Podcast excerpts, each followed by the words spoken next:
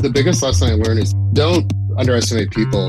One of our projects was this project called Super Tiki. And basically the idea was can we bring kind of like a sneaker net to cyber kiosks in small villages, right? So rural Mali. Like this is like really poor, like really remote places. Uh, just to clarify, sneaker net being where you get internet that is transported on someone's feet. hence, hence the name sneakernet, right? Yeah, so, so we were using a USB key. So we set up this basically this kiosk software that had an RSS newsfeed. We spent all this time building basically like a simple UI for these operators and villagers to access basic news, Wikipedia, things like that. And uh, so we give them the software, and then they're like, "What is all these nice applications below, like Explorer, like like Chrome and, and Word?" and they just wanted like the basic software. Like, why did we think that they need this inferior stuff we developed? and they would just totally were able to understand with like with the small modicum of training the same applications that you know everybody uses. So just don't. That was a really dumb mistake. It was a great learning lesson, but we underestimated that they wouldn't be able to be technically literate enough to use that tool. So I guess my point is don't don't build custom UIs for you know mobile users. If, if it's good enough for Android and a couple billion users worldwide, it's probably good for anybody you're going to work with. Don't underestimate people. Hi everyone. You're listening to Aid Evolved, and I'm your host, Rowena Luke. This is a podcast about technology, poverty, and health, and specifically about the people trying to get technology to work better to address poverty and improve healthcare. In today's episode, we'll be speaking with Matt Berg. Now, if you were to meet Matt Berg today, you'd quickly realize he is the founder and CEO of Ona.io. Ona.io is a social enterprise and technology startup making waves in the aid sector right now for its work on data collection, analytics, and health records. But Matt's a pretty quiet guy, and he doesn't really like to talk about himself. So it would probably take you a while to peel back the many layers of the fascinating story of Matt Berg. In the time that we have, we talk about the highlights of his work with ONA, setting up the organization, keeping it on the cutting edge, recruiting talent in Africa. But Matt also does a great job painting a picture of the environment and the history around which all of this emerged. Among other things, we get a peek into what it was like to be a kid growing up in Senegal and ignoring your parents, as kids do. Another example is we talk about the 90s and all of the improbable ideas that we thought might work at that time. For example, sending internet to communities via USB sticks, or the work that Matt did to set up an offline version of Wikipedia. Ultimately, today's conversation is a snapshot of a man who spent his childhood and his adulthood walking the line between Africa and the United States, and how that plays out as we try to build technology for Africa in Africa. The first question I asked Matt was So, where are you from? I guess there's always a pause from where I'm from. I'm from all over. I was born in Cameroon, uh, in a little village in northern Cameroon. My parents were Lutheran missionaries. And then I spent a little time in the US. And then basically most of my childhood was in Dakar in Senegal uh-huh. um, until high school. Uh, then I moved to the to Illinois, uh, where so I'm sort of like Illinois. My mom's from Chicago. So I was in, you know, Springfield, Illinois for high school. Oh man, high school is tough enough to begin with. Yeah, for West Africa and uh, the Midwest, basically, is kind of where I feel like I'm wow. from. What was it like diving into high school, coming from Senegal as you were? High school was tough. Uh, no kidding. Yeah, I was really ready for college yeah, I just, I mean, I think high school is tough for anybody, but coming from is just a totally different place and not knowing anybody, you know, that's always a challenge. And then, yeah, yeah I just was sort of ready for college. Do you remember any of your first impressions of the United States when you came to visit, or, or your first impressions of school? My first impressions was when I like went to like soccer practice and I was running around in tennis shoes because we never played with cleats. I ended up making the team and was do, did well on the team, but they're like, "What the heck are you doing, man? You need cleats." We're like, "What?"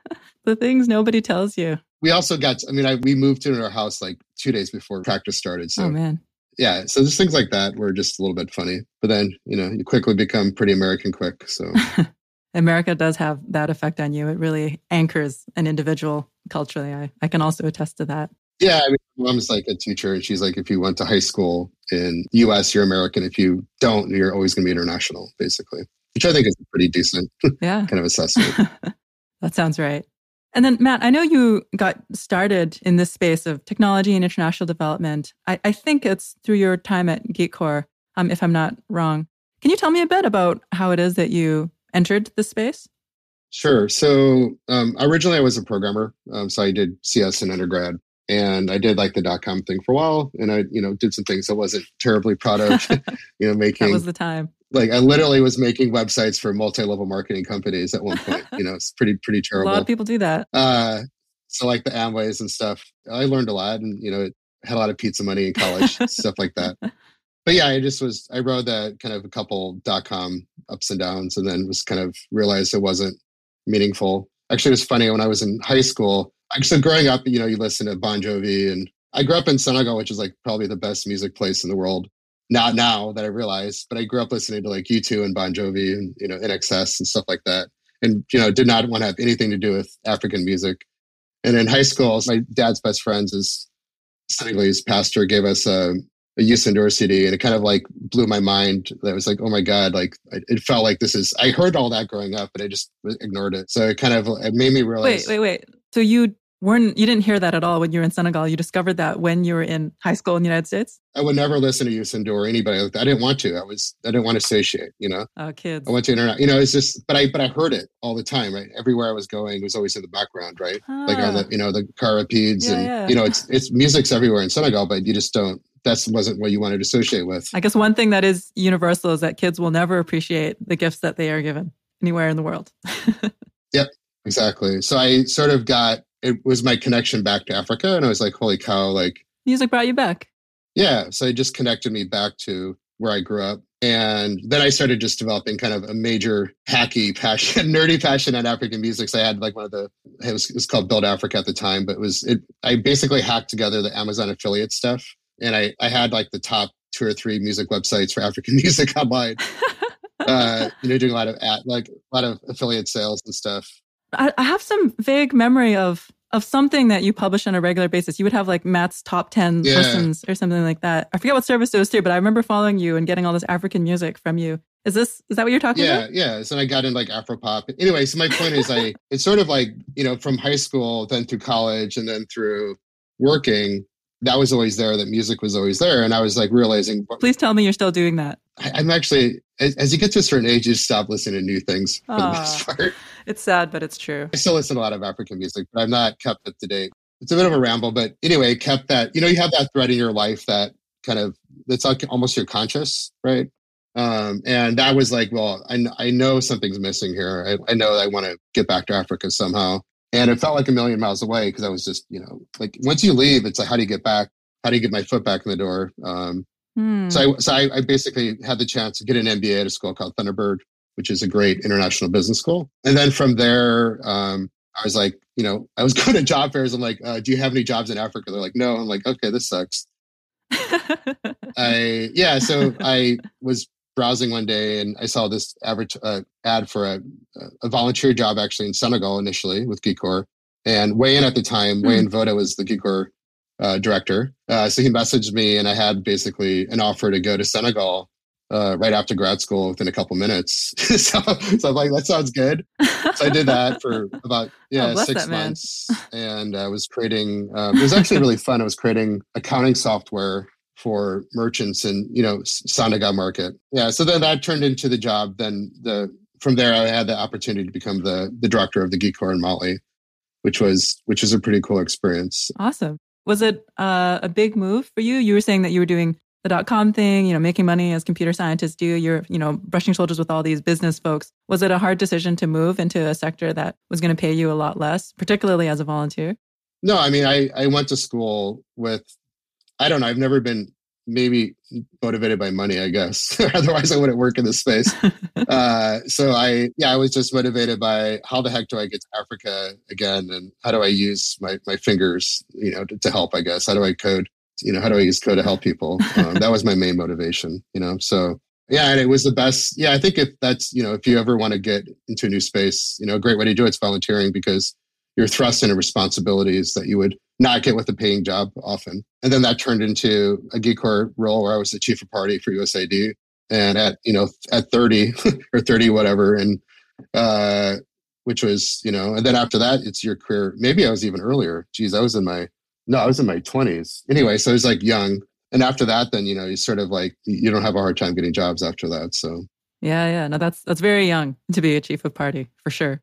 that was cool though because we were doing like that was back in the the infrastructure days of kind of technology for development, which was the access to information, right? So you know, we built the first offline Wikipedia, which is really cool. It, it still exists. Nice. We basically were able to compress all of Wikipedia down to like a CD-ROM Nice. uh, with like search indexing. CD-ROMs. Yeah. The funny thing there was we actually had a deal from USAID to, I guess this is, I guess we could talk about it now, to publish it uh, and share it all throughout the country. Uh, but there was a there was one article in Wikipedia about Bush, uh, and basically it wasn't very uh, complimentary. So they said that we had to remove that article. We had to remove that article if they would give us the funding, and we said we couldn't do that. So we lost the funding. Oh wow. Wow. Wow. Kudos to you for standing by your chops. Yeah, but we had like a they were shipping it. Really? Yeah, yeah totally. So I'm impressed that you did that. To be honest, I would have I don't know if I'll regret saying this, but I would have removed the article just to get it out there. That's a shows a sign, a strong connection to your morals. Yeah, I don't know. But where, where do you when do you where do you draw the line though? You know, on that. So I don't know. Maybe it was dumb. yeah, that's awesome. And and I, I have the sense Geekcorps had a lot of a lot of different experiments and was opportunity for you and for others to sort of see what does and doesn't work in this space. What's one thing you think that you learned during your time at Geekcorps that has come in handy through all your future career in technology for development? Great question. I think the the biggest lesson I learned is like don't underestimate people. One of our projects was this project called Super Tiki. And basically the idea was can we bring kind of like a sneaker net to cyber kiosks in small villages, right? So rural Mali. Like this is like really poor, like really remote places. Uh, just to clarify, SneakerNet being where you had internet that is transported on someone's feet, hence, hence the name SneakerNet, right? Yeah. So, so as we were using a USB key, right? So we are doing things like USB keys, internet. We were doing like multi-headed computers, like one desktop with like four or five monitors hooked up and keyboards with you can do with Linux. So we set up this uh, basically this kiosk software that had an RSS newsfeed. It has a couple different things. Anyway, we spent all this time building basically like a simple UI for these operators and kind of villagers to access basic news, Wikipedia, things like that. And uh, and we had it on these like nice Linux machines. So we give them the software, and then they're like, what is all these nice applications below like explorer like like chrome and, and word? And they just wanted like the basic software. Like why did we think that they need this inferior stuff we develop? And they would just totally were able to understand with like with the small modicum of training the same applications that you know everybody uses. So just don't that was a really dumb mistake. It was a great learning lesson but we underestimated that they wouldn't be able to be technically literate enough to use that tool. So I guess my point is don't don't build custom UIs for you know mobile users. If, if it's good enough for Android and a couple billion users worldwide, it's probably good for anybody you're going to work with. Don't underestimate people. Yeah, for sure. And, and also, you can imagine these communities. You're giving them a tiny window into a, a big wide world out there. I'm sure there was a lot of intrinsic curiosity. You know, what is this? Let me get my hands on this. Um, and then that will push people to get outside of their comfort zone in a in a really neat way. I think the other the other really cool thing, just one last thing is so we were working with community radio stations and one of the great one of my, you know, the perks of the job was we could back then drive from Timbuktu all the way to Gao north of the Niger River. So now it's like an area yeah, you just can never go, especially as a, a white guy like me. Actually, any, anybody now.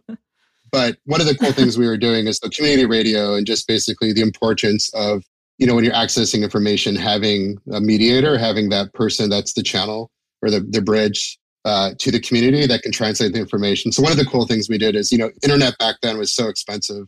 And we had like RBGAN, which is like satellite. It was like 25 bucks for like 20 megabytes or something like that. So we actually developed a, an app that would allow you to do like a, a weekly RSS feed. We called it News of the News. And it would download basically like a couple hundred K of news on a weekly basis and then that guy would just read it all, like the soccer scores and all that. And that, that was his new show. So it was like, so the ability, the ability to like do that. Or I, I don't know if you remember, Rena, the, the guy that used to be, I think he was in Ghana that used to create those, like, did you ever see the guy that created those message boards where he would like get access to like several cafes and then he'd go and write in chalk on the side of the road? Yeah, yeah, yeah. Like the price of crops and all that. So huge inspiration. That, that was great. Yeah. So huge inspiration for, for me at that time was like, how do we leverage these networks of people and as sort of like they're like the broadcaster to their communities, you know? Awesome.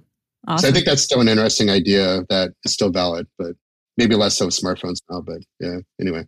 For sure. And, and I can see that even in some of the more recent work that you've done, sort of enabling these local change makers, local developers yep. uh, to be to be the agents of change within their community. Yep, absolutely. Speaking of your more slightly more recent uh, work, Um, fast forward a couple of years after that, I know you moved into your work with Columbia University and the Millennium Villages project. One question I wanted to ask you since we have a podcast is like, I know that was the work for which you were named Times 100 most influential people in the world.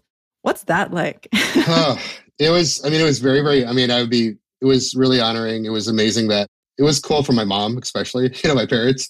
Um, you know, it was obviously a little bit, a little bit, yeah. um, a little bit, you know, crazy. You know, it's if, if you really want to be sane about it. But I mean, I think it was a reflection. she finally understood what you did for work. Yeah, but I mean, a couple of things. Like, you know, one is that you know, I think it was just a reflection of where we were as a field at the time. So I think they just needed to pick somebody that, you know, kind of represented what we're trying to do. And I just was the one they picked.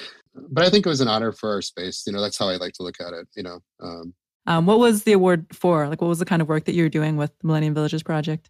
What was Millennium Villages Project? Yeah, so I mean, Millennium Villages was this pretty controversial, but you know, every project is, I guess, uh, attempt by you know, it was led by Jeff Sachs and the Earth Institute to see if we can develop, you know, kind of like a, a modeled approach for development where you combine a bunch of different, you know, sectors. So, you know, if you combine, you know, health is linked to, to nutrition, right? So if you combine ag and health, can you have better health outcomes? Can you give fertilizer to farmers to improve yields? You know, so combining all these things together uh, and you know package it up. So I don't want you know on the macro level, there's you know lots of pros and cons. I think there was an amazing team we had. I think we learned a lot. So I think a lot of the policies that came out of it were really positive. And my role was basically to initially was more on infrastructure, so setting up like radio stations, setting up schools with Wi-Fi. We had a lot of deals with connectivity with Ericsson at the time. Huh.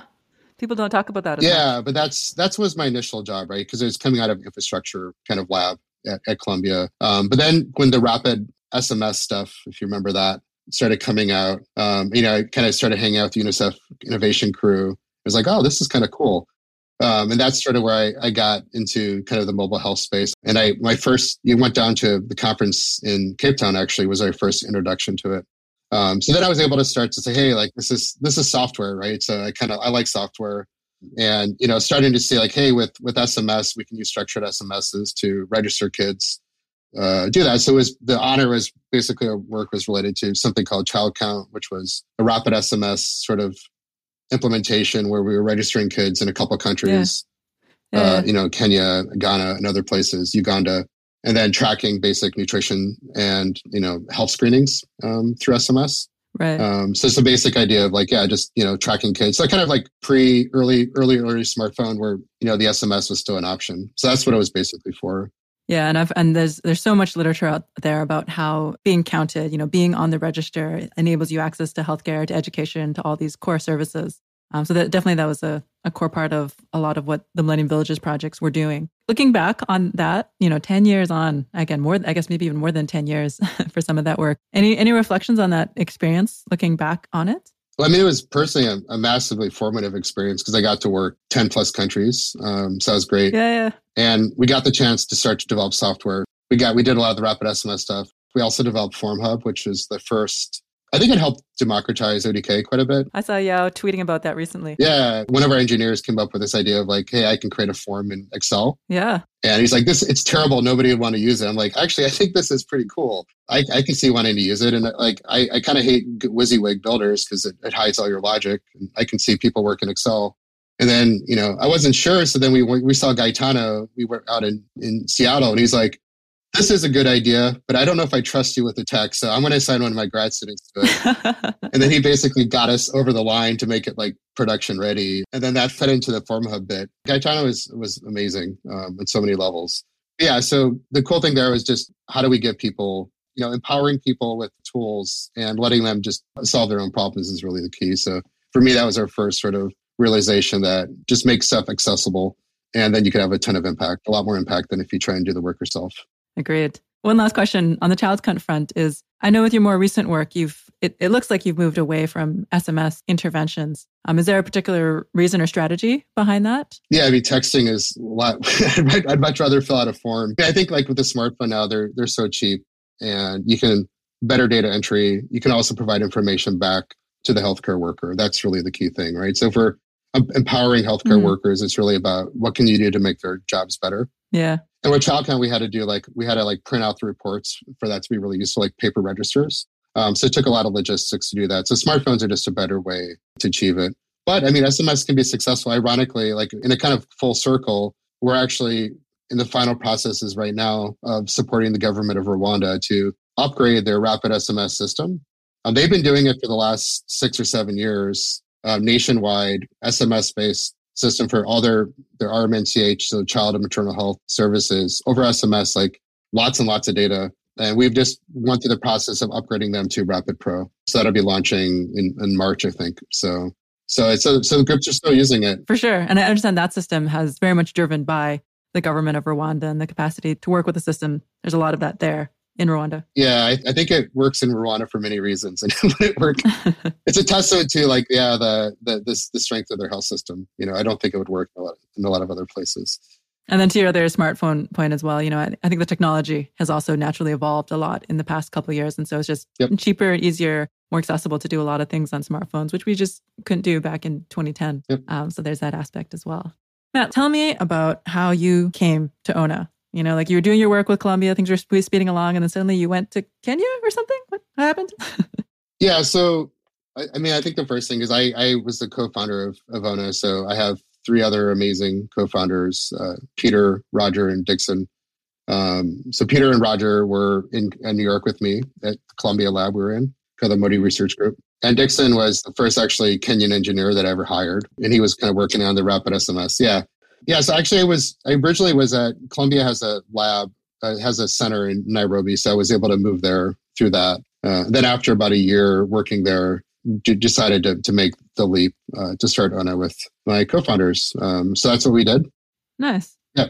Nice. And it's great that I imagine having Dixon on your team was a was a huge help just understanding the local environment, figuring out where to get talents, getting incorporated, all that.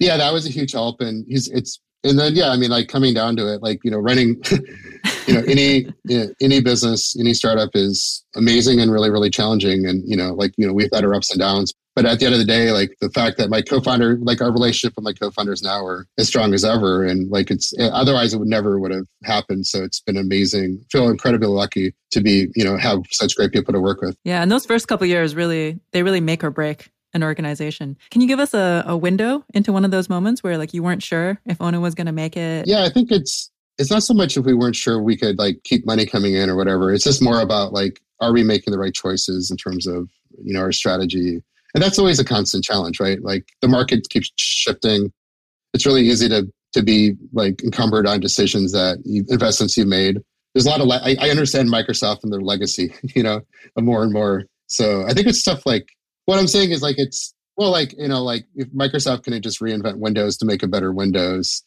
uh, if they wanted to right they have you know i think windows 7 is still the most popular operating system in the world and that's like 10 years old or something right yeah yeah yeah what was your or what is your vision for Ona? What is how do you want it to be the change in the world? Or why did you create it? Why didn't you just keep on working at Columbia? Great question. I think a couple things. So one is like we fundamentally felt that the people that were on the front lines um, trying to address these intractable problems, you know, and I say intractable problems, it's, it's like you know why can't we get past 80% coverage and for child immunizations right let's like one out of five kids. And now that you, if you're, you know, as a, as a parent, I think that that number means is a lot more meaningful too. Like personally, like your body chemistry changes. Like I get emotional and start crying in front of my team, and it always embarrasses me when I start talking about kids because it's just like your brain changes. So why are we missing one out of five kids? Like how is that acceptable? You know. Mm-hmm. So there's just these intractable problems that ultimately I don't, and they're so complex. And I'm not saying we can fix them on our own, but if there's something we can do to to move the needle on that, then that's a good life's work, right? So that's the fundamental reason why I think we do what we do. And it's also an incredible challenge intellectually to work on. So that's fundamentally what we're about is like, you know, how do we like figure out how to get where people are? How do we get services to those people? I think that's the thing that drives us the most, you know. We're also just a bunch of geeks, right? So it's like part of this is just like the, you know, can we build a, you know, the challenge of building a great engineering team. You know, uh, Harris happens to be in Kenya, which is also something I'm really proud of but it's also something I think you should be expected. You know, you can have um, you know, we just happen to build our team there, and it's great. And just seeing kind of our team grow and how awesome we have the contributors we have now across that team. You know, in general, across our team everywhere. But it's been really motivating. You know, so that's been a nice, I think, a nice bonus of our work. Yeah. One of the things I found quite inspiring was I think it was your PopTech talk where you talk about how Africa is ready to code. And America just needs to realize that. That's for sure. Do you have any guidance for other organizations that might be looking to leverage talent in Africa from Africa, particularly coming, you know, from your professional career in the United States as you were? Um, what are some of the the ins and outs of, you know, maybe some of the the technical, the logistic bits of building a strong team in Kenya that can develop software for the continent? I think it's just about building a strong team anywhere. So, you know, I spent five years there. I have Dixon, who's our co-founders, you know, based there. So it's like whether it's in Kenya, whether it's in Illinois, whether it's in Zimbabwe, you know, you just have to invest in where you want to work and with the people you want to work with. So, hmm. yeah. So I think trying to like, you know, just hire people from a distance randomly and not build that team and culture. Yeah. You know, and that engineering culture. I think that's would be the harder thing. So um, you can't just kind of pilot in I think that would probably be the main thing. So one of the things that you did um, is you invested the time, you know, as founder and as CEO to to go to Kenya and spend time really getting to know the local talent. Uh, I imagine it's much harder if you if you think you can sit in DC and have a world class team in Africa, but you're not going to spend any time there. I imagine that would be much harder. For example. Yeah, and I think the big thing is we we were lucky that we had great top talent. You know, Dixon and you know our CTO Peter, you know, are always going to be probably higher than most people we meet. So that that's I think was really motivating for people that we were recruiting.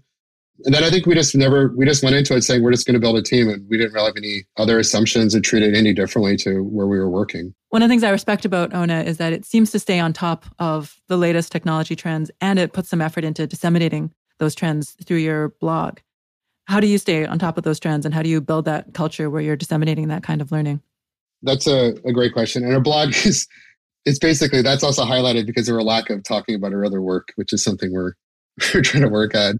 We've been pretty bad about you know uh, advertising what we well, do. I'm a techie, so I love the tech blogs. yeah, no, it's great. So um, yeah, that's been a, that's really been the leadership of our originally like our leaders and you know the tech leaders in our team, but then also now just the culture where you know we have like a site reliability team, so we're doing a lot of automation of like Kubernetes, you know things like that. So it's like there's just a culture of we want to do automation, we want to do all the different best practices that software companies do. A lot of our early time we, we spent kind of prior, prior to ONA, I, I spent working with ThoughtWorks. So learned a lot about how they operate, which was, I think, really formed our mental model of, of how software companies work because they're like the best at it in a lot of ways in terms of their processes. So I think like I think if like creating that culture where we want to invest in you know some of the newer tech and leverage it uh, and that's a chance for people to learn is i think one of the reasons why people on it like to kind of you know because they can grow learn you know expand their skills that way. So it's been a big part of our kind of internal tech culture i think. Nice. That makes sense. I, I guess from the outside looking in i wonder is it is there anything about your university connections are in the states as well that helps to you know sort of get the latest insights into the latest trends or is it very much the kenyan team that's driving all of that no, I think just there's two two sides, right? On the tech front, it's just you know we have that culture, our you know our, our leadership team, and the, the, when I say leadership team, the people are like the senior, you know, senior geeks in the company are kind of pushing this agenda about you know what's what's what's coming, how we should leverage. You know, I don't even know what Kubernetes is anymore. I'm so old, right? But how do we leverage things like that? So that's one one side. I think the other side is, which is more the university bit, is what I I think my role in kind of my contribution to the space is you know being a strong technologist, but then also understanding kind of the more macro level issues uh, and trying to connect those dots. So like for me being at Columbia, that was a unique opportunity. Was I really I was working with some of the best nutritionists in the world, some of the best you know solar engineers, you know some of the best economists. Um, and I was able to help kind of connect those dots. You know, I think like innovation comes from a bunch of being kind of like a pebble between a bunch of boulders, you know, kind of getting, you know, rubbed around. And so just seeing kind of, so anyway, so that kind of, it doesn't happen in isolation. So that's, I think that is something culturally that has stuck with us from the university days. Um, and that's sort of where we're, we're always trying to seek sort of, you know, I kind of just, we we kind of like to be the tip of the spear in a way, which are basically um, how can we use technology in ways that are maybe a little avant-garde you know maybe sort of like creating the market for so like one of the ideas is you know like we've been obsessed even since columbia yeah, i was going to ask for some examples of that so um, i think one of the core issues of like say the 20% of kids being missed is a knowing where people live and, and ensuring we get to those people right? And the thing that's happened over the last couple years that's been amazing is you know availability of high resolution satellite imagery. And, and also um, so now we have access to high quality imagery of kind of like the world now. Like Mapbox actually just released. Basically, they bought from Digital Globe. I don't. It depends on how old it is, depending on place. But you know, basically the top level quality, um, where you can see like individual households or structures across the whole world. I think the only places not covered are Greenland and and and Antarctica. So that's okay for our needs. So now we can basically like you can zoom in on a map and you can see uh, building footprints, right? So you can see where people live. And advances in AI, so like you know uh, Bing, so Microsoft and Google AI. So Bing just released the building footprints for all the countries in Tanzania and Uganda, right? Oh, awesome! That's amazing. I remember being in, in Dar in like 2009, and when you're in the white in in the area that's populated by white people in the neighborhood in Dar, all the streets had names, they're all labeled, and then the moment you cross into the next neighborhood, there weren't any streets. so you can you can imagine how much that's changed in the past 12 years. Yeah. So yeah. So the the core idea here is that now we can like you know there's projects like Grid Three, which is out of like Columbia, and where they're trying to to use that kind of information and kind of census data to develop like kind of gridded population maps. So you can use that to estimate populations and do like buffers around facilities to do things like microplanning. What is microplanning? So microplanning is if you're developing campaigns um, for like say an immunization. So it could be for polio, could be for a COVID vaccine coming up. Um, you know, developing a plan to ensure equitable access to those um, services or you know or so vaccines. So it's like how do you get to do you go to health facilities? Do you go outreach to health posts? Do you go to to mobile brigades? You know, kind of different strategies for reaching people. That makes sense. So anyone who is looking to get a vaccine out to the last 20% um, would use a tool like this to make sure that they have coverage for that last 20%. The main thing here is that like we now sort of can now see where people live, right? So we can see the hamlets. So for polio, city of hamlet busting, making sure every little cluster of people are, are found and visited. Um, and when we're doing service delivery, like we're using this for IRS, indoor residual spraying for malaria or bed net distributions, we can make sure that every household in the community is visited, right? So you have it's like a paint by number. You sort of have that that map to know where to go, and by by processing, you sort of know where people. It, it's a really great starting point to know where that you aren't, you aren't missing people, right? And we've never had that information before. So like so big focus, know, so big focus our work then is building the tools, the mobile apps that allow us to download all those structures and then say, okay, visit everyone, collect that data, monitor and whatnot. So it's been like super exciting kind of over the last couple years.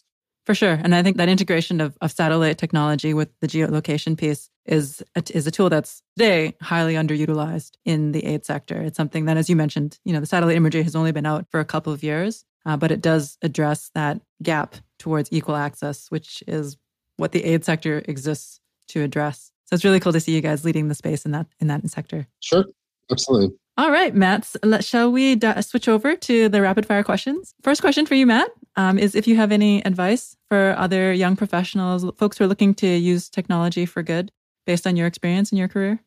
Um, so two is like you know do whatever you can to get your foot in the door, get that opportunity. You know, kind of like I did with with the GeekCorps is one.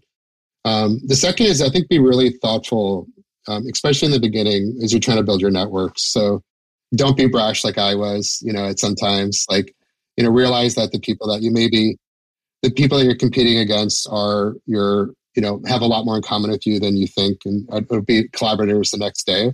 And it's really those relationships that you develop will be the, the thing that sustains you in the long term, right? It's, it's something that it's, you can go up ups and downs, but you always know that there's amazing people across organizations you work with that are also equally committed um, you know, doing this kind of important work. And for me, that's always been like the camaraderie I have with you know, people like you, Rowena, people like Sean, others, you know, in this space, Yaw, that I just have so much respect for really is what gets you through it, you know? So, so, so really be careful about building those networks early and thoughtful, I think is key.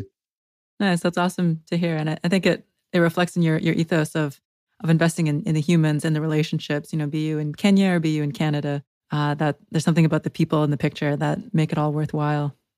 Next question, Matt, is if you have any requests for donors or policymakers who might be listening to this podcast. Yeah, I think like we really uh, need help with. We're working in a bit, especially in global health, especially if you're focusing on like the public health side. We're working in a bit of a failed market, so we really need help in kind of in the market shaping. Um, this is actually something I have a lot of tremendous amount of respect for for John Jackson. He's really helping with this. We're trying to help him a little bit on it. But you know, like you know, we don't have a price. We know down to the penny what it costs to to buy a vaccine, like a measles vaccine for for a child. Um, but there's no cost for you know the delivery of getting that from port to the kid's arm. Um, so if we had a fair market price saying you know it's worth two dollars per kid vaccinated, or every woman that gets you know full or full ANCs and delivers at a clinic, she's worth fifty bucks. Let's cost that to the health system and build into that the cost for for software. Um, that we could actually create a market that would allow us to say that you know this market's worth this and allows countries to budget for it and for donors to fund it um, and not just be kind of donor by donor sort of you know there's randomly some money this year there's randomly not the next year you know so shifting it to the to more of the out, the opex side of things would be really really helpful yeah agreed so we need help from donors to to shift to create that market agreed i think a lot of how the system has been structured historically is built around the delivery of of services you know the hour of my time i spend teaching a classroom at the change is technology which we need and the dynamics the market are all so different uh, than a pure services model. Matt, is there a technology that you'd like to recommend that you've benefited from? Uh, maybe one that you have not built yourself?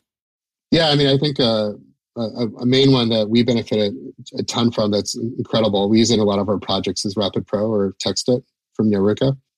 Um, just an amazing kind of SMS. Now it's kind of chat workflows. Um, they, have done an incredible job uh, with that as a tool, and it's really exciting to see it, you know, growing much beyond kind of just the the development space. I think it's powering the Resistbot, which is pretty cool. Yeah, nice. so it's there. That's a great, great tool.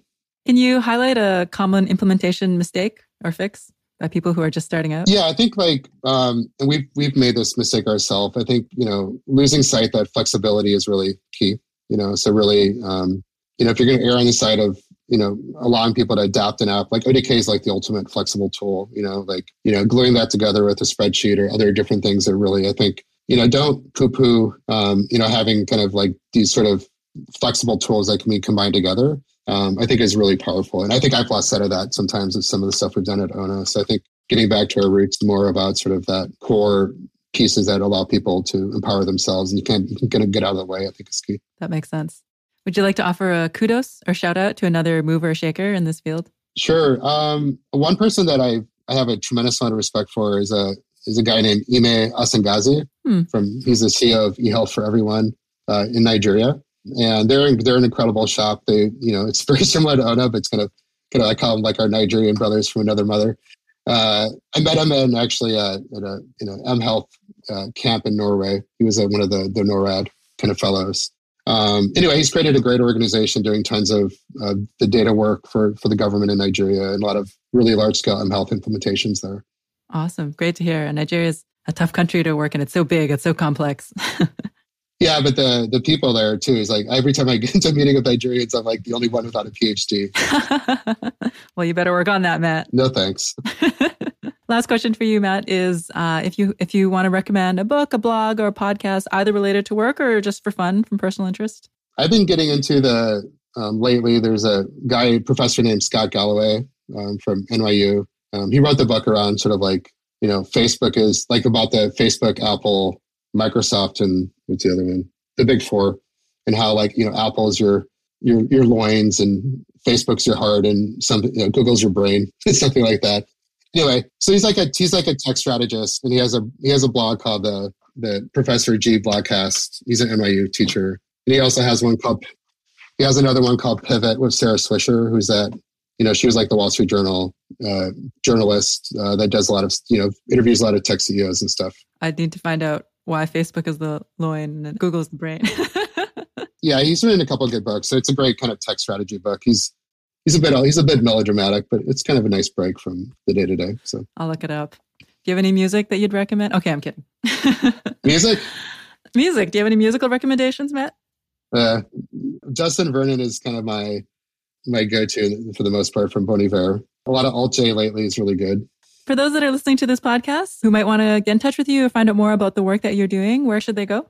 Uh, you can just go to our site, uh, Ona.io, and so ona.io, and uh, hit us up. Thank you so much for your time, Matt. I really appreciate you being on the show. One of the things Matt kept on saying to me, both on the air and off, is there's real talent in Africa. You just need to go find it. I have so much respect for his approach, not just to build a profitable technology startup, which is plenty hard on its own, And not just to do it with a growing engineering team based in Kenya, but also to stay on the cutting edge of technology and the change that technology can bring. The tip of the spear, as Matt puts it. If you'd like to learn more about Matt and his work, you can download our show notes at aidevolved.com. And if you have any feedback or suggestions for the show, please don't hesitate to send me a note on Twitter at aidevolved or via email at podcast at aidevolved.com. That's it for today. We'll see you next time.